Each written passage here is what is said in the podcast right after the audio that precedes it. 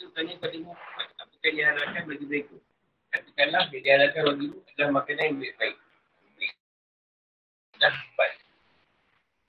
Tapi ya berkata, yang maksud dengan yang baik itu pada yang halal. Sebab akan menjadi tidak bermakna kalau keadaannya menjadi. Dihalalkan bagi kalian yang halal. Tapi yang dimaksud dengan yang baik-baik adalah apa yang tak baik oleh orang Arab. Arab kata baik tu, bolehlah makan. Tak baik tu, tak boleh. Yang dimaksud dengan jelek-jelek ialah apa yang dianggap jelek oleh orang, orang Arab. Yang buruk lah. Dan yang buruk orang kata orang kata buruk, ah buruk lah soalnya makan. Yang dimaksud di sini adalah adat kebasyaan mereka yang umum dalam hal-hal yang baik dan buruk. Bukan tradisi-tradisi khusus.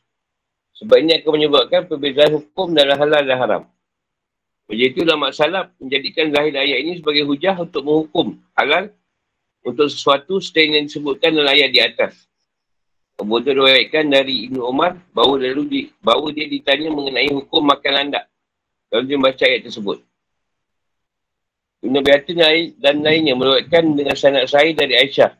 Dia ditanya tentang hukum makan binatang buas yang mempunyai tarik dan burung yang mempunyai cakap. Aisyah berkata sampai membaca ayat. Qul la ajidu fima uhiya ilai ma harwaman ala qa'imin yat'amu. Buatkan dari Ibn Abbas dia berkata tak ada suatu dari tak ada suatu pun dari binatang yang haram. Kecuali yang diharamkan oleh Allah dalam kitabnya. Dia juga menjadikan ayat pun pun dia sebut tadi. Sebagai dalil, bau bangkai yang diharamkan adalah yang dimakan. Dengan demikian tidak mencakupi kulit yang sama, rambut dan sebagainya. Begitulah Rasulullah memahami redaksi ini. Imam Ahmad dan lainnya menuaikan dari Ibn Abbas, dia berkata, kami milik Saudah binti Zam'ah, mati. Dalam satu ruayat milik Maimunah, lalu Rasulullah SAW bersabda, ambillah kulitnya. Lalu Saudah atau Maimunah berkata, apa boleh kami mengambil kulit kami yang sudah mati? Imam Ahmad SAW bersabda, hanya Allah SWT, Allah SWT hanya berfirman, katakanlah, tidak aku dapati dalam apa yang diwayukan padaku. Sesuatu yang diharamkan memakannya bagi yang ingin memakannya. Kecuali daging haiwan yang mati, yang ini bangkai Dan kalian tidak memakannya. Jika kalian menyamaknya, kalian boleh memanfaatkannya. Kalau sama, boleh digunakan. Hadis Wahid Imam Ahmad. Kemudian Allah mengabarkan apa yang diharapkan kepada Bani Israel secara khusus sebagai hukuman bagi mereka untuk perbandingan apa yang disyariatkan oleh Al-Quran pada umat Islam. Allah berfirman, وَعَلَى الَّذِينَ هَادُوا حَرَّمْنَا كُنْ ذِلْ تُفُرْ Lufur. Kami harapkan pada orang Yahudi semua yang ber- berkuku. Seperti unta, burung unta, angsa dan bebek. Bebek apa? Kambing. Oh, cik. Bebek. Bukan bibi eh.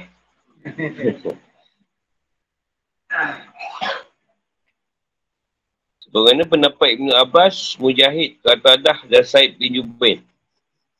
Dan juga mengharapkan pada mereka lemak sapi dan kambing, iaitu lemak berlebih yang boleh diambil dengan mudah dan tidak bercampur dengan daging atau tulang. Ia ini lemak yang ada di perut pertama dan ginjal sahaja. Adapun lemak punggung dan ekor hukumnya halal. Dasarkan firman Allah SWT ila ma hamalat luhurahumah Zuhura ma awil hawa ya au ma au mahtalaqa bi admi. Lemak-lemak ini kami halalkan pada mereka. Larangan ini akibat dari kedurhakaan mereka dan hukuman bagi mereka kerana mereka membunuh para nabi. Menghalangi jalan Allah, memakan riba dan menghalalkan harta manusia dengan batin. Ayat ini berisi bantahan kepada orang-orang Yahudi atau ucapan mereka. Semuanya Allah tidak mengharamkan pada kami apa-apa. Kami yang hanya mengharamkan pada diri kami sendiri. Apa diharamkan bagi Israel pada diri mereka sendiri. Ha, dia pula yang haramkan pada diri dia. Ke Allah. Allah tak haramkan apa-apa kata dia. Itu hukuman dia. Jadi tak kala informasi ini terkait dengan ketapan Allah pada orang Yahudi di masa lampau. Dan tak ada seorang pun yang mengetahui hal itu ditambah lagi. Bahawa ia berisi sanggahan atau ucapan mereka bahawa Allah tidak mengharapkan sama sekali kepada kami. Allah SWT berfirman, Wa inna wa inna lasodikun. Kata Bari mengatakan artinya adalah kami maha benar. Mengenai apa yang kami sampaikan tentang kabar-kabar ini. Iaitu larangan kami kepada mereka tidak seperti yang mereka sangka. Bahawa Bani Israel sendiri yang mengharamkan untuk diri mereka sendiri. Siapa yang lebih benar beritanya daripada Allah. Terima kasih berkata, maksud kami maha hadir dalam pembalasan kami kepada mereka. Jika setelah adanya pemberitahuan ini, mereka menyusahkanmu, wahai Muhammad, maksudnya orang Yahudi, sebagaimana pendapat Mujahid dan Asudi. Atau maksudnya adalah orang-orang musyrik Mekah, yang benar adalah jika orang-orang yang berbeza denganmu mendustakanmu. Iaitu orang musyrik, Yahudi dan sebagainya.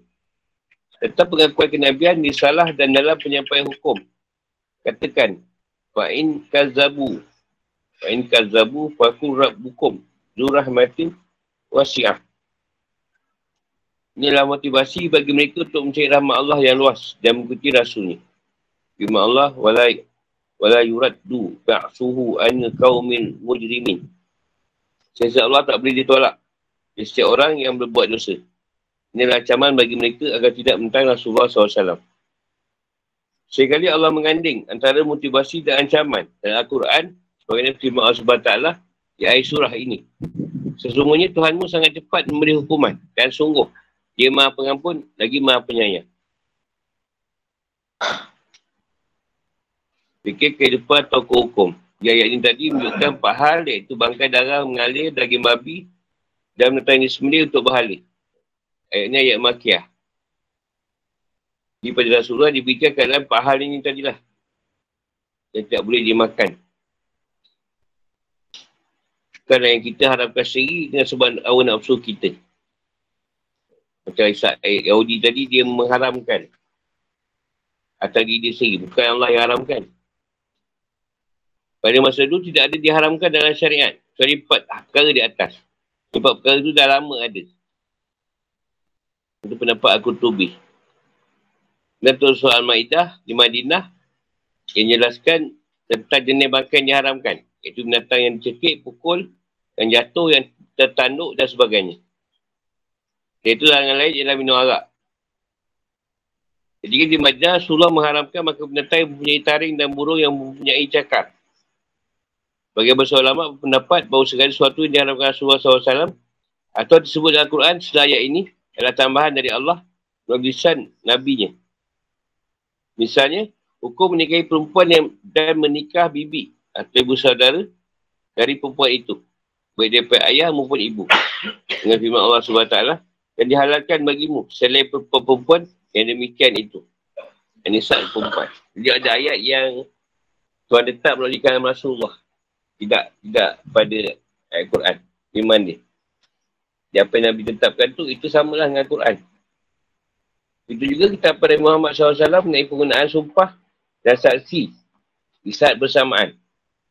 Dalam firman Allah SWT, jika tidak ada saksi dua orang laki-laki, maka bolehlah seorang laki-laki dan orang perempuan. Al-Baqarah 28 tu.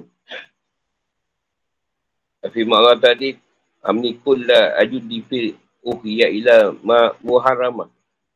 Atau ini ya kamu. Itu jawapan bagi orang yang bertanya tentang satu hal tertentu.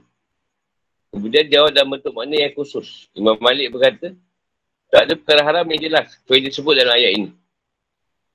Ayat itu terang. Mengatakan benda yang diharamkan tu. Sebagai ulama Malikiyah berkata, Lagi binatang buah dan binatang yang lain, sedang manusia dan babi adalah mubah. Makro. Ayat ini menunjukkan adanya hukum pengecualian, iaitu keadaan darurat.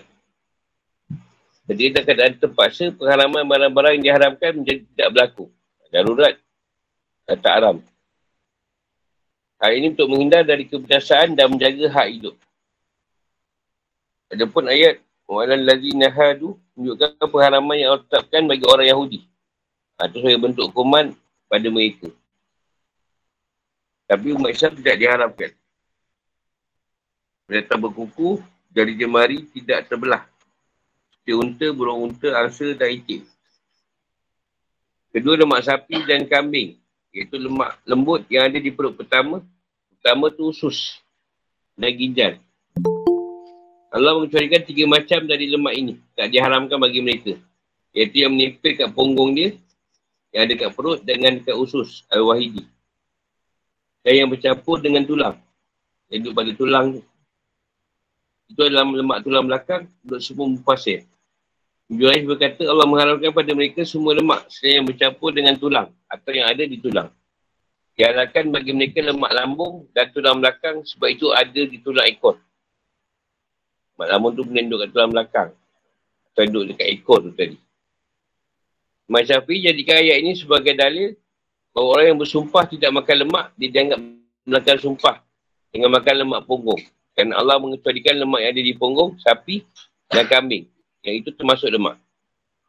Dapat yang benar adalah pendapat menjadi ulama bahawa jika orang Yahudi menyembelih burung unta, lalu ia makan apa yang dihalalkan Allah pada mereka dan Taurat dan meninggalkan apa yang dihalalkan kepada mereka, mereka tidak berdosa. Hal itu dihalalkan kepada kita sebab Allah SWT telah mencabut pengharaman itu dengan adanya syariat Islam. Akidah mereka tidak berpengaruh terhadap hukum ini sebab ia adalah akidah yang rosak. Hal ini diperkuat bahawa Nabi Muhammad SAW membenarkan Abdullah bin Mughafal yang makan satu kantung lemak yang terdapat yang dapati pada hari perang Kaibar. Dia mengatakan dari riwayat dari Malik, lemak diharapkan pada kerana mereka sendiri yang mengharapkannya. Mereka tidak berkendakinya waktu menyembelih, maka diharapkan sebagaimana darah.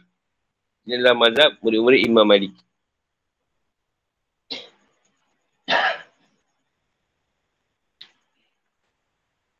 Ada nak tanya?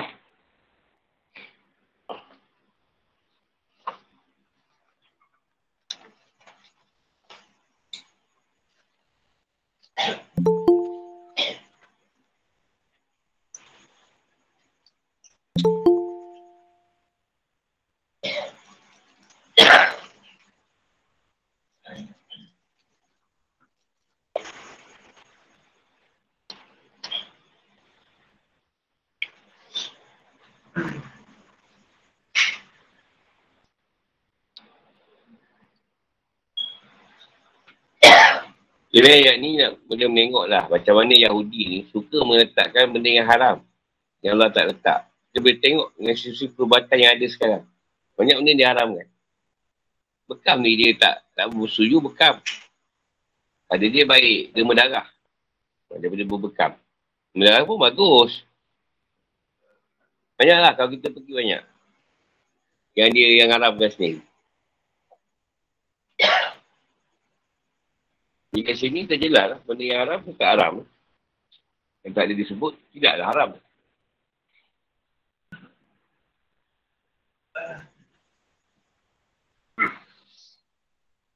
Nah macam itu cerita di ni. Di parlimen. Jadi, dia orang nak, nak cerita masalah rokok ni pada yang lahir tahun 2005 ke atas. Jadi orang puak-puak apa, bagi je. Kenapa orang yang minum arak, tak arak tidak? Dikeluarkan cerita. Kalau nak nak larang, arak tu kata dia. Kedua judi. Kenapa tak di tak di tak diperbesarkan benda ni? Oh yang kita lagi minum manis. Gula kan. Kau boleh kita mana kan? Kenapa tak ditekankan? Gula jadi.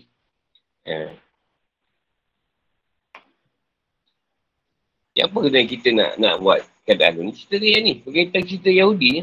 Penyeperangan. Dia mengharamkan benda yang halal. Allah bagi. Jadi banyak orang tak rasa nikmat hidup lah. Boleh tak kita makan benda-benda yang kata elok tadi?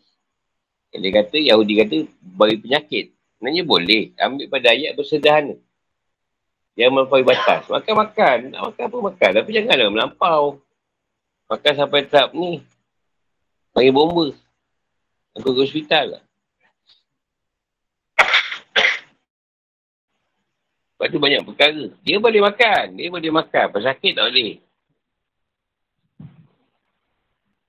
Tak salah nak makan ni sebenarnya. Mereka benda yang diharamkan jelas. Kalau tak ada, makan. Tapi masalahnya kita janganlah makan melampau. Nak minum manis boleh. Ya, minum yang masak. Campur-campur lah.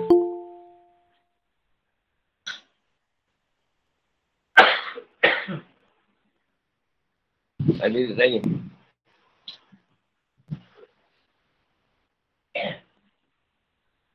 Kalau ambil kat sini, dia bangkai tu. Kenapa bangkai tak dia makan? Yang mesti disembelih makan binatang. Apa pula ikmah disembelih ni? Benda kat orang meri lah. Itu baru atas nama Allah baru boleh makan. Tak ada dia kira bangkai. Walaupun dia potong kan. Leher tu. Potong itu je. Dia haram kan. Ini semua dia kat meri. Dan pastikan dia putus. Sebab dia kat meri. Ha. Jadi?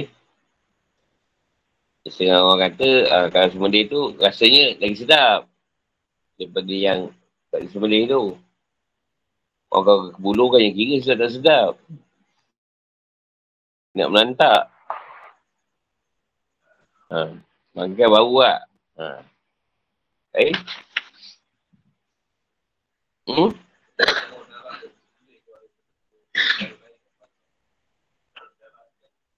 Ha.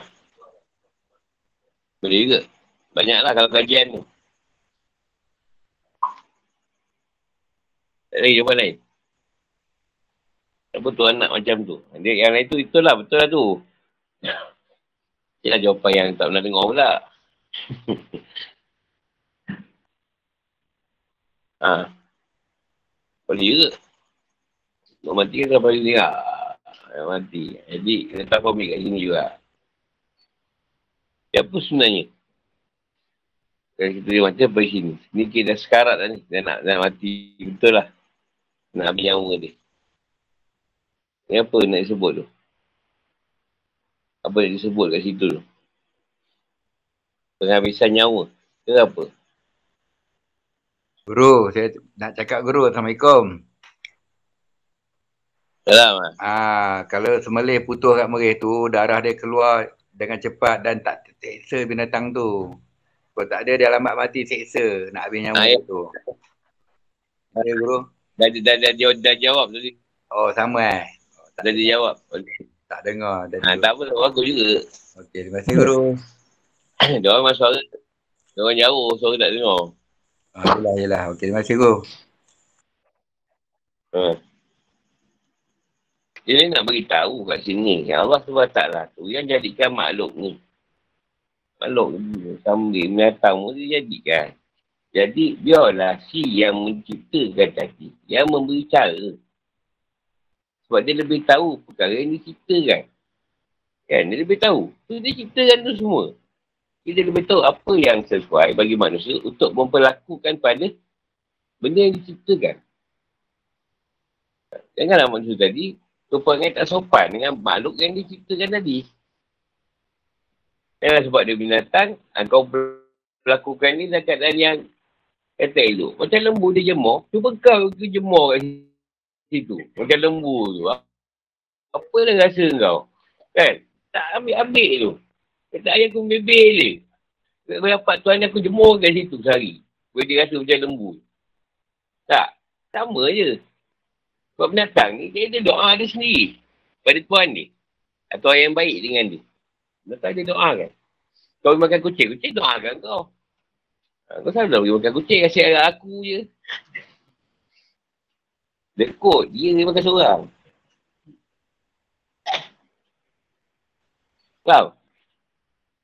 Maknanya Allah tu ciptakan, dia tahu apa yang sesuai untuk makhluk dia. Ha, kau perlakukanlah sesuai dengan apa yang Allah nak. Bukan kau jadikan pun.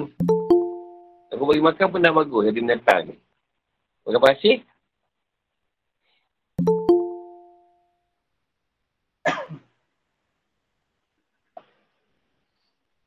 Dia nak kita memperlakukan makhluk dia tu dengan baik. Jadi kita kena ikutlah peraturan yang yang si pencipta letakkan untuk makhluk dia. Dan dia lebih tahulah. Yang kau sebut tu yang dikaji lah. Yang dah dibuat kajian.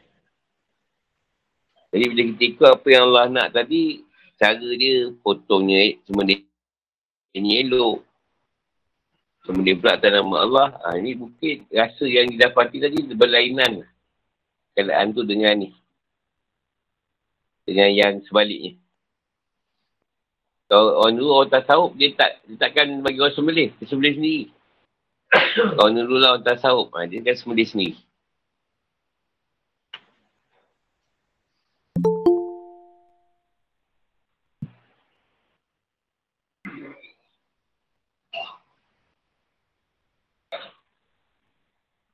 Ada sana.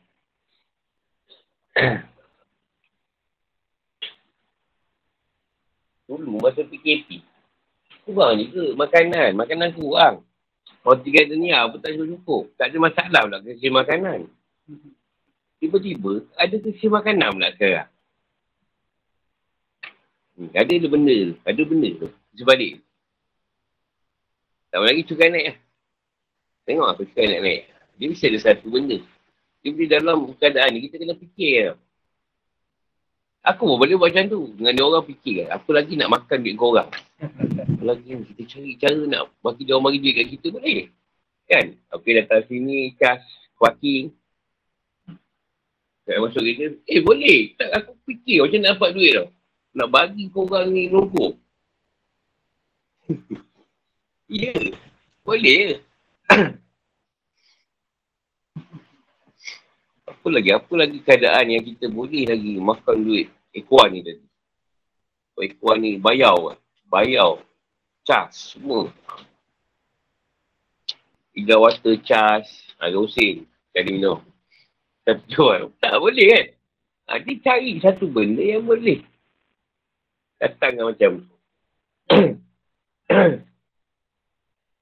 Itu masalah dia. Saya dulu tu masalah. Dia suka cari benda yang macam tu.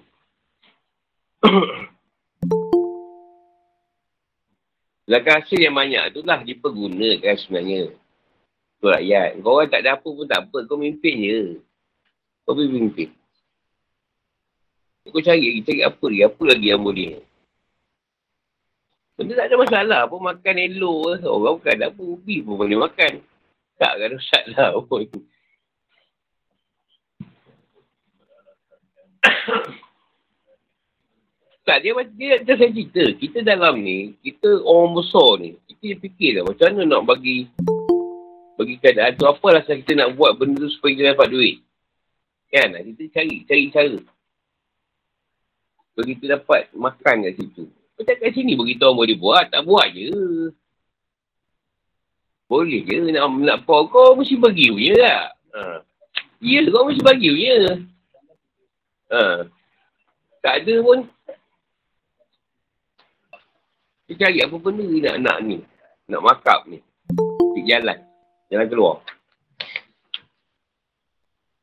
Itu masalah tu dalam Melayu tu. Betul kan? Dia dah lama tu. Dia pasal ada Yahudi juga kat kita ni. Pertama bagi buat kecil manis, so dia orang makan banyak-banyak. Ha, sergam. Lepas tu dia orang akan rosak buah pinggang. Ha, dia dapat duit, dia orang jadi sis. Kan? Ha, bila benda dia tu nak ke, pun tak ada ubat tak ada. Rosak kan ada. Ha, kau susah sangat pun tak? Kau buat soalan senang. Satu tambah satu dua. Kau tak susah nak bagi orang, orang lulus. Kau susah sangat.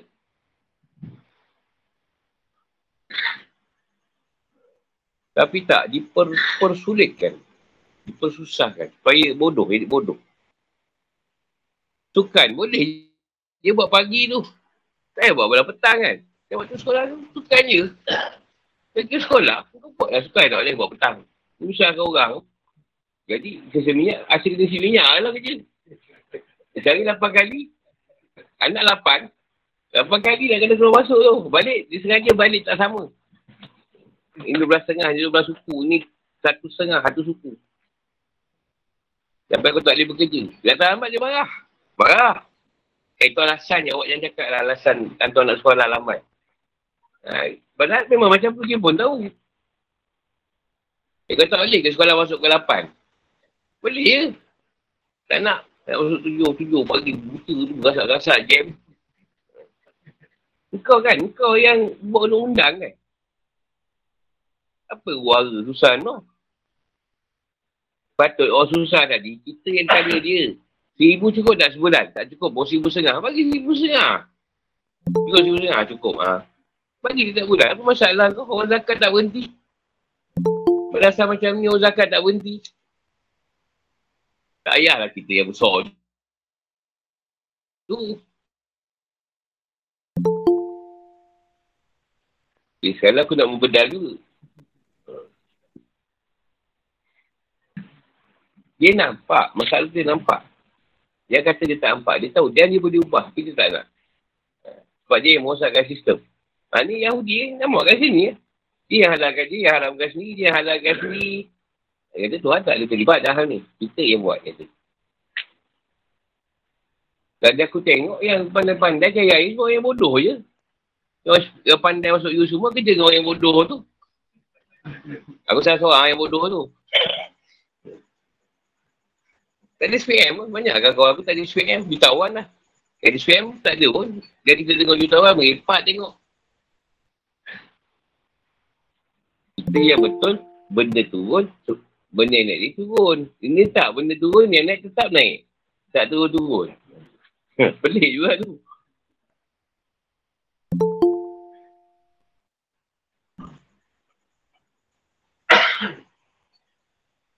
Ya, kalau dia kahwin tu, kerajaan sendiri buat satu benda, ha, tak boleh mahal-mahal.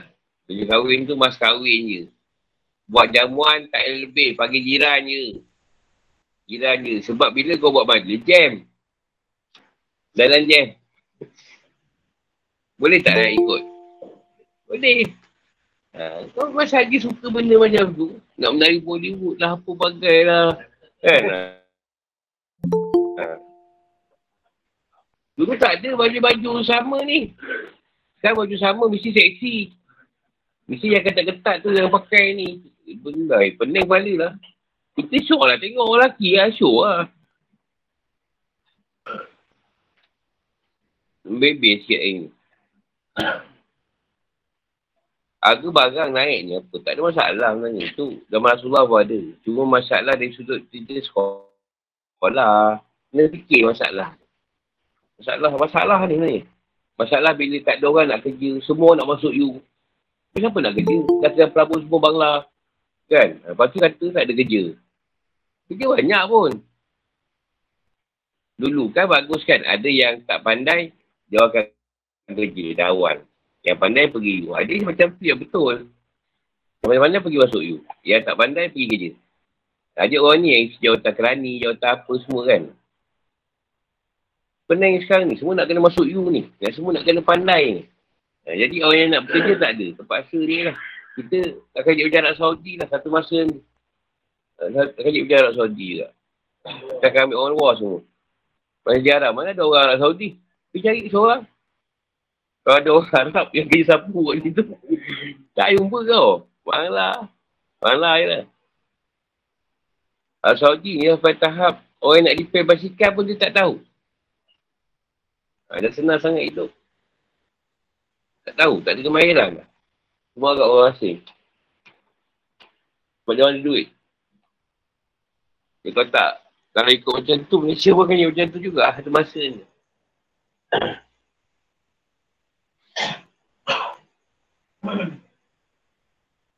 Tak sebab bagi Malaysia kot itu.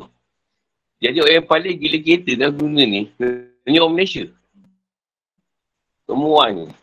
Paling gila pasal kereta. Sebenarnya tempat lain tak ada macam Malaysia. Malaysia ni je. Kalau bikin tahap keluar tu bikin. Kan? Orang luar tak ada. Aku tahu itu. Eh, punya orang Malaysia nombor satu. Paling oh, apa?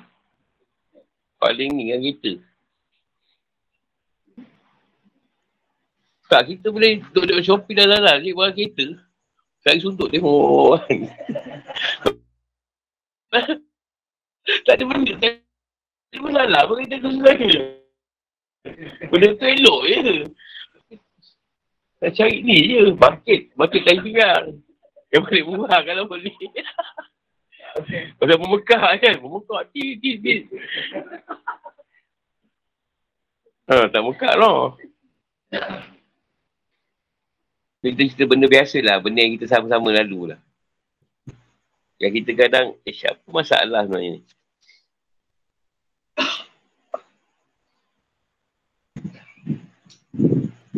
Kalau tempat lain, highway yang bayar tadi.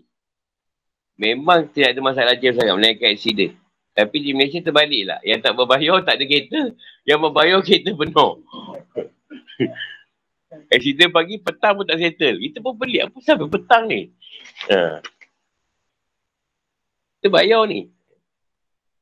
Itu dia, tak payah kita cerita-cerita je lah. Dan kita tahu setiap perkara tu Allah nak macam tu sebenarnya. Ha, kita cakap dasar kemanusiaan je. Tapi kita tahu akidah kita semua kena Allah. Nak macam tu. Tapi kita boleh cakap. Kalau tengok panggil manusia tu. Dia dua je. Satu satu puak dia akan cari cara makin nak rosakkan kita. Satu puak akan cari cara nak bagi lagi baik. Kau boleh free-free lah. Tak. Kita kau pemerintah. Kau boleh pergi free-free nak bagi. Kalau susah nak tolong.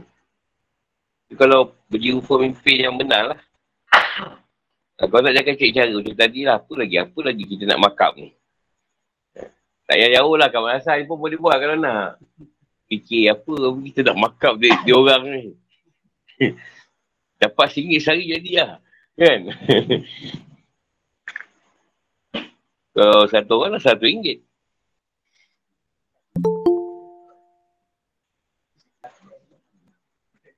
ambil tajuk. Ada soalan lagi tak ada? Kalau dah pandai ni pasal-pasal halal haram ni. Kerja buat sendiri je dah lah. Ibu babi halal pula. Saya dah sembeli tau. Ikut ajaran Islam. Orang pergi. Kenapa haram? Dah namanya babi. Kau sembeli malah. Ha, halal lah. Ha. Halal tu kapi, halal kan tu.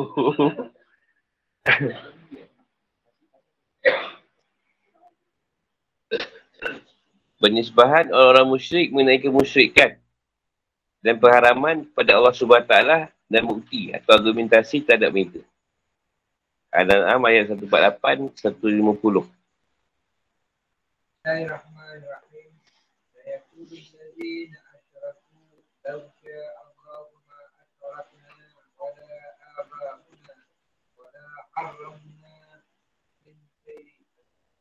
ذلك كذب الذين من قبلهم حتى ذات قل هل عندكم من علم فتخرجوه لنا إن تتبعون إلا الظن وإن أنتم إلا تخرجون قل فلله الحجة بالغة لو شاء لهداكم أجمعين؟ قل هل قل هل قل هل قل هلم شهداءكم الذين يشهدون أن الله حرم هذا. فإن شهدوا فلا تشهد معهم. ولا تتبع أهواء الذين كذبوا بآياتنا والذين لا يؤمنون بالآخرة وهم بربهم يعدلون. Orang musyrik akan berkata, jika Allah mengenaki, tentu kami tidak akan mempersekutukannya. Begitu pula nenek moyang kami. Dan kami tidak akan mengharamkan apapun. Demikian pula orang-orang sebelum mereka telah mendustakan para rasul. Sampai mereka merasakan azab kami. Katakanlah Muhammad, apakah kamu mempunyai pengetahuan yang dapat kamu kemukakan pada kami? Yang kamu ikuti hanya persakaan belaka. Dan kamu hanya mengira, katakanlah Muhammad, asal yang kuat hanya pada Allah. Maka kalau dia mengenaki, saya kamu semua mendapat petunjuk. Katakanlah Muhammad, barulah saksimu yang dapat membuktikan bahawa Allah mengharapkan ini. Jika mereka memberikan kesaksian, kau jangan takut pula. Kau jangan takut pula memberikan kesaksian bersama mereka. Jangan engkau ikuti keinginan orang-orang yang mendustakan ayat-ayat kami dan orang-orang yang tidak beriman pada akhirat. Dan mereka mempersekutukan Tuhan. An'am 4850 ma asyakna wala abuna wala haramna min syai. Kemusyrikan dan pengharapan kami adalah kerana kena Allah dan reda dengan hal itu. Razalika. Sebagainya mereka berdusta. Kazabal ladina min qablihim. Orang sebelum mereka juga mendustakan pada rasul. Maksana sesa kami.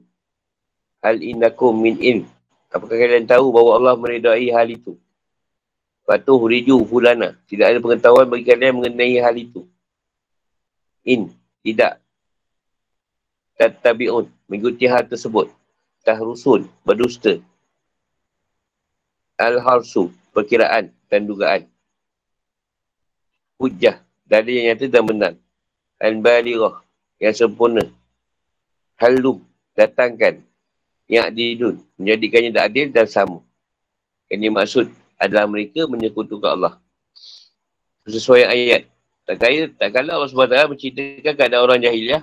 Yang ini keberanian. Mereka untuk menetapkan hukum dalam agama Allah tanpa bukti atau dalil. Allah ceritakan alasan dari yang mereka lakukan merupakan kekufuran atau kemusyikan. Mereka berkata, kalau saja Allah menghendaki kami untuk tidak kufur, dia akan mencegah kami untuk melakukan kekufuran.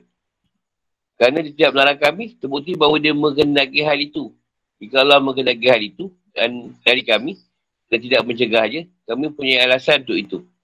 Dalam keterangan mengenai keadaan mereka atau yang akan mereka katakan sebab ilmu Allah meliputi sesuatu yang mengetahui bahawa mereka akan mengatakannya, ini termasuk informasi mengenai perkara yang gaib yang belum terjadi.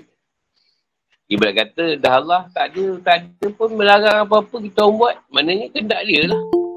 Kalau bukan kendak dia, mesti dia larang. Kalau nakkan kami kupur, ah, tak betul. Dia mestilah kami buat benda tak elok tu. Pada tak nak kita kupur kan. Tapi tak lah, maknanya benda tu betul lah. Oh, susah lah macam tu. Tak, kita tak ada buat macam ilmu. Kita ada buat macam ilmu. Uh, lepas tu kita kata, eh tuan tak ada, tak apa-apa cerita pun, kita tak buat ni, elok je. Tak payahlah buat. Tak payahlah buat. kita pun elok kan, tak ada masalah pun. Okey je. Tak dia nak pegai Jabariah. Jabariah tu macam tu. Allah tak ada pun menghalang aku minum arak, maknanya dia bagi lah. Aku aku akan kata aku lain. Ni kalau berkendak tak ada. Kalau tak, tak kalau dia berkendak tu aku buat semua mudah je. Ini benda tu betul lah kata dia. Dia dipanggil istidrash dalam melakukan dosa. Tak ada penjelasan.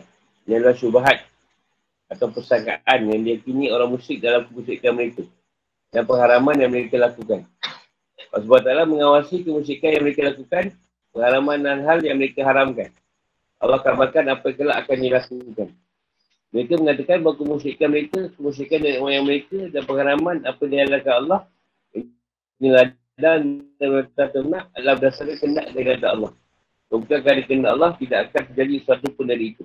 Hari ini sebagaimana berzab Jabariah. Ha, Abu sebut dia. Tak baca pun tadi. Betul pula. Allah SWT, orang musyrik berkata, jika Allah mengendaki, saya kami tidak akan menyembah suatu apapun selain ini. Baik kami maupun bapak kami. Dan tidak perlu kami mengharamkan suatu pun tanpa izin. Demikian yang dibuat oleh orang sebelum mereka. Anal 25.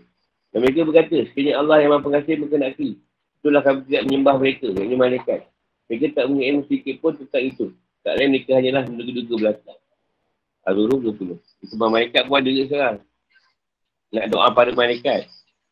Malaikat pula doakan kau pula. Kau tak nak doa. Ada kerja tu. Dia suruh mereka doa kan. Kalau Allah membantah kapal mereka dengan firmannya. Gaza jika kazab kazaban nabi min qabil. Oh, ini perusahaan dilakukan oleh orang musyrik Arab dan penduduk Mekah pada apa yang dibawa oleh Muhammad SAW. Itu ajaran Tauhid dan Abubiah Allah. Tuhanan. Pembatasan penerapan hukum, penghalalan dan pengharaman hanya kepada Allah dan pembatalan kemusyrikan. Orang-orang sebelum mereka juga mendustakan pada rasul tanpa disasar, didasarkan pada ilmu dan akal. Hal itu terjadi pada mereka mendustakan apa yang dibawa pada rasul. Tak mau merenungkannya. Dan hanya berpaling darinya. Jika ucapan mereka benar, Allah tidak akan mengukur mereka. Atau kekufuran mereka sebab Allah maha adil. Sekiranya perbuatan-perbuatan mereka yang berisi kekufuran muncul atas rasa perasaan dan tekanan, mereka tidak berhak mendapatkan seksa. Allah tak akan mengulang-ulang firmannya dalam Al-Quran. Seperti kalimat, kami mengukur mereka disebabkan dosa-dosa mereka. Kami menyaksikan mereka kerana kezaliman dan kekurangan mereka. Jadi kalau mereka ikut, Tuhan takkan keluarkan ayat-ayat macam tu berulang-ulang kali. Maksud dia. Sebab mereka tak dengar. Tak ikut. Itulah makna dari firmannya. Kata Zatul Maksana. Ini kami menurunkan kepada mereka seksa. Kerana perusahaan mereka. Hal ini menunjukkan bahawa kekufuran, penghalalan dan pengharaman yang mereka lakukan atas dasar adalah atas dasar pilihan dan keinginan mereka sendiri. Jika berkendak Allah berkuasa untuk mengubah keadaan mereka dengan melihat, melihat, mengilhami mereka. Saya pula sebut. mengilhami mereka keimanan dan menghalangi mereka dari kekufuran. Ini semua juga atas kehendak Allah. Sebab itu tak terjadi sesuatu pun di alam ini tanpa kehendak dan iradat Allah SWT. Allah SWT mengatakan rasulnya agar mereka, mereka bukti nyata atas apa yang mereka sangka. Allah berfirman, Kul hal indakum min inni patuh riju. Apakah dia mempunyai ilmu atau bukti yang nyata yang boleh jadikan hujah. Atau apa yang kau ucapkan kalian ucapkan dan apa yang dapat kalian ucapkan kepada kami supaya boleh kami terima. Pertanyaan ini adalah penghinaan dan bukti bahawa ucapan seperti mereka itu mustahil mempunyai bukti. Disapa juga penghinaan terhadap mereka atau apa mereka satu. Hakikat keadaan mereka adalah seperti apa difirmankan oleh Allah SWT. In tatabi'una illa illa zon. Wa in antum illa tarusul. Tak ada bukti atau apa yang kalian ucapkan. Kalian hanya mengikut ilusi, kayalan dan keyakinan yang rosak atau sangkaan. Kalian hanya berbohong kepada Allah mengenai apa yang kalian sangka. Yang Allah tetapkan untuk dirinya adanya dari yang jelas dan yang, menerangkan agama yang hak. Allah Ta'ala berfirman, Qul falillahil hujjatal al-baliyah. Katakanlah wahai Rasul pada orang musyrik yang bodoh. Dan kegagalan dan tidak mampu mereka mendatangkan dalil yang meyakinkan bahawa Allah Ta'ala mempunyai hujah yang lengkap dan sempurna untuk melakukan pembuktian kebenaran dan bantahan atas kebatilan. Menetapkan dasar-dasar keyakinan dan hukum yang benar serta membatalkan pendapat kalian dengan ayat-ayat yang banyak dan mujizat-mujizat yang menguatkan risalah Nabi. Kalau saja Allah mengendaki untuk beri hidayah pada kalian dan mengubah kalian dan semua manusia tanpa melalui pengajaran, petunjuk, analisis dan dalil, dia pasti akan melakukannya. Dia juga akan jadikan kalian beriman dengan fitrah seperti malaikat. Sekalian tidak mempunyai pilihan, kendak dan tak boleh membezakan antara yang baik dan yang, yang salah, yang buruk yang hak dan yang batin. Ini artinya bahawa sikap orang yang berselisih dengan kalian juga hanya berdasarkan kehendak Allah. Yang demikian kalian tak boleh memusuhi mereka. Kalian harus menyetujui mereka dan tidak menyalih mereka sebab kehendak Allah menyatukan antara apa yang ada pada kalian dan pada mereka. Senada dengan ayat ini adalah firman Allah SWT. Dan sekiranya Allah mengenaki tentu dijadikan mereka semua mengikut petunjuk. Kalau anak semua ni ikut je kan. Tak ada, tak ada berlawan dengan Tuhan. Dan jika Tuhanmu mengenali tentunya, tentulah beriman semua orang di bumi seluruhnya. Dan apakah kamu hendak memaksa manusia agar mereka menjadi orang yang beriman? Yunus 99. Dan Allah perintahkan Rasul minta orang musyrik agar mendatangkan saksi yang menyaksikan kebenaran apa yang mereka katakan. Ini mereka, ini Allah mengharam, mengharamkan apa yang diharamkan mereka. Allah SWT berfirman, Mulhal mash syuhada Kul halum masyuhada syuhada kumul ladhi la yashhaduna anna Allah harrama hadha. Datangkan saksi kalian yang menyaksikan dengan nyata demi kemaslahatan kalian. Bahawa Allah mengharapkan untuk kalian hal-hal yang disangkakan haram.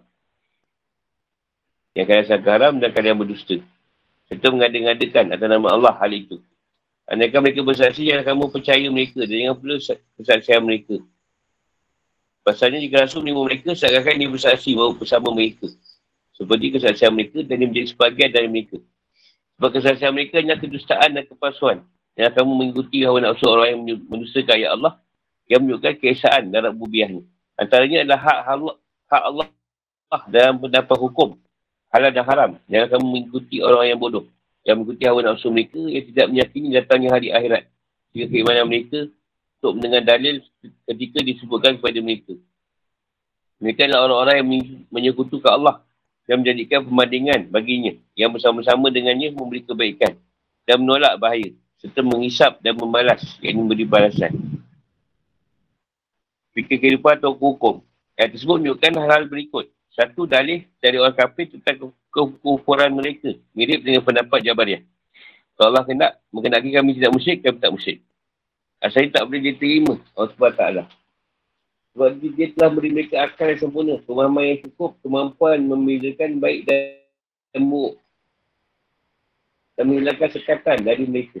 Jika mereka mengenaki, mereka akan melakukan kebaikan-kebaikan. Dan jika mereka mengenaki, mereka akan masyarakat-masyarakat dan kemungkaran-kemungkaran. Allah mudahkan mereka untuk mengambil pilihan yang bagus. Dengan menurunkan kitab-kitab. Mengutus para rasul dan para nabi. Menunjukkan kepada mereka tauhid melalui perundungan terhadap makhluk dan membuatkan para rasul dengan mujizat-mujizat. Itu adalah hujah yang kuat bahawa Allah Allah Esa tak ada sekutu bagi. Ada pun ilmu Allah kena dan firmannya itu adalah hal gaib yang tak boleh dilihat oleh manusia sebagai rasul yang diredai. Cukuplah menjadi taklif bahawa jika hamba yang melakukan apa yang diperintahkan, dia mampu melakukannya. Dan tak ada yang menghalangi. Dia mampu beriman dan kuasa untuk menepis kekufuran. Kalau saja manusia dipaksa untuk kufur dan maksiat seperti bulu dalam embusan angin, sebagaimana sahkan Jabariah, keadaan ilahi tidak mengendaki taklif sama sekali. Demikian juga pemberian pahala dan siksa pada hari akhirat. Demikian jelaslah kebatilan syubhat-syubhat orang kafir dan tolaklah hujah mereka di depan hujah ilahi. Jika sebagian mereka memberikan kesaksian dan sebagian lain, ini kebenaran apa yang mereka katakan, jangan kamu percaya kesaksian mereka. Baik dari kitab ilahi atau sabda Nabi. Mereka tak mempunyai dalil sama sekali. Mereka hanya saksi yang dusta dan batin dalam hal-hal yang mereka kabarkan. Yang dia minta adalah menetapkan saksi yang benar, bukan saksi palsu dan batin. Jika ada yang mengatakan mengenai Allah memerintahkan Nabi untuk mendatangkan saksi mereka, yang berikan kesaksian bahawa Allah mengharamkan apa yang mereka sangka sebagai haram. Dan perintahkan agar tidak bersaksi bersama mereka. Jawapannya, Allah perintahkan Rasulnya agar menyuruh orang musyrik mendatangkan saksi-saksi. Sementara mereka adalah orang yang bersaksi dengan batin. Supaya hujan tersebut menjadi cela bagi mereka. Dan nampaklah kesaksian mereka yang palsu. Sehinggalah kebenaran menjadi hak dan kebatilan menjadi batin. Allah Ada nak tanya? Macam kita sebut, ah, kalau Allah tak berkendaki, nak nak ubah aku, dia akan ubah lah. Apa susah payah pula. Untuk ilmu ke apa ke, nak baik-baik, semayang, tak perlu lah. Kan? Nanti balik aja pandangan.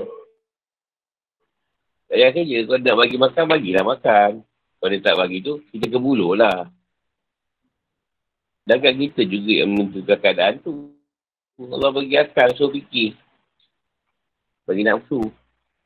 Yang baik dan yang buruk.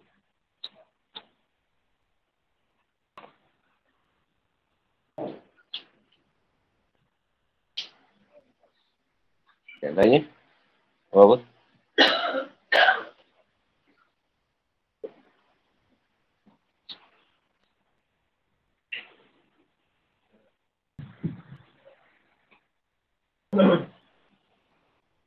Kesangkaan ni banyak. Ilusi lah apa tu banyak. Katalah sekarang ni aku dapat cerita uh, so, kayu basikal. Pagi esok, untuk rumah aku kayu basikal. Jadi sampai tu Muhammad lah. Akal ni fikirlah akal ni. Berapa nak sampai tu? Memang tak sampai. Kalau awal pun kau apa. Takkan tak penat yang kayu tu. Tak, contoh lah kan. Sakan ni banyak. Kita yang tengok sesuai tak sesuai sakan nak ikut tu. Benda diberi tu. Benda tak berkena je. Ada perkara yang Allah uji sakat tu tadi. Nak tengok kita ni bengap ke pandai. Ha.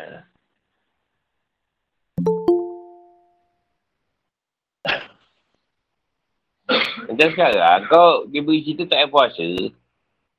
Ha, lepas tu dia suruh kata kau tak puasa ni. Esok pergi kedai asrap, makan dekat depan tau. Asrap buka pagi tu. Kau makan kat depan seorang, tengok. Kalau kau tak kena tangkap, memang kena Allah kat situ. Memang kau kumpul kena tangkap. Itu sakan.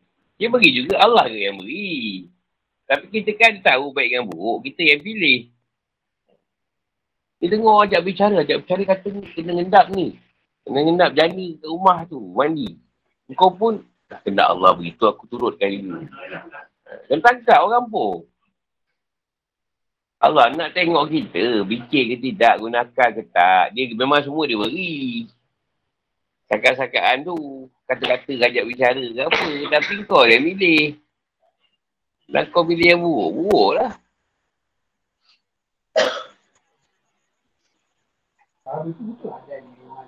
Belum tak pergi. Macam sekarang, Ustaz Melaka tu, dia, dia dapat gunung redang, putih gunung redang. Dia, tak, dia tengok tu, tak apalah yang jodoh aku. Tapi dia nak juga. Susah tak? Orang susah. Ustaz Melaka tu nak ganggu putih gunung redang. Dengan tuan gua susah. Semua susah. Rakyat jelata susah. Cuma dia tak pilih benda tu. Taklah susah kan? Dia nak pilih kan? Teja pun dia nak. Kenangan orang. Ha. Dia nak, dia nak milih benda yang macam tu. Tak kita juga kalau nak pilih yang macam tu susah, boleh je. Nah ni malasan baru tak nak panggil orang luar. Kita si yang buat, gotong royong. Tak kerja, tak kerja lain kau. Ngaku aku sama.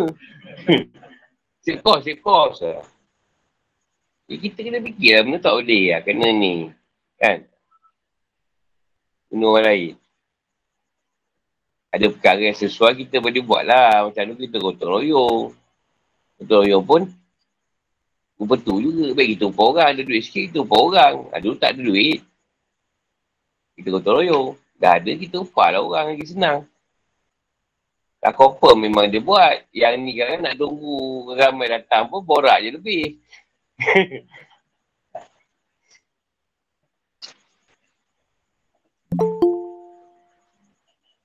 Lagi tak ni?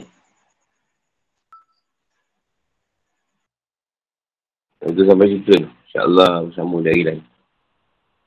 Assalamualaikum warahmatullahi wabarakatuh.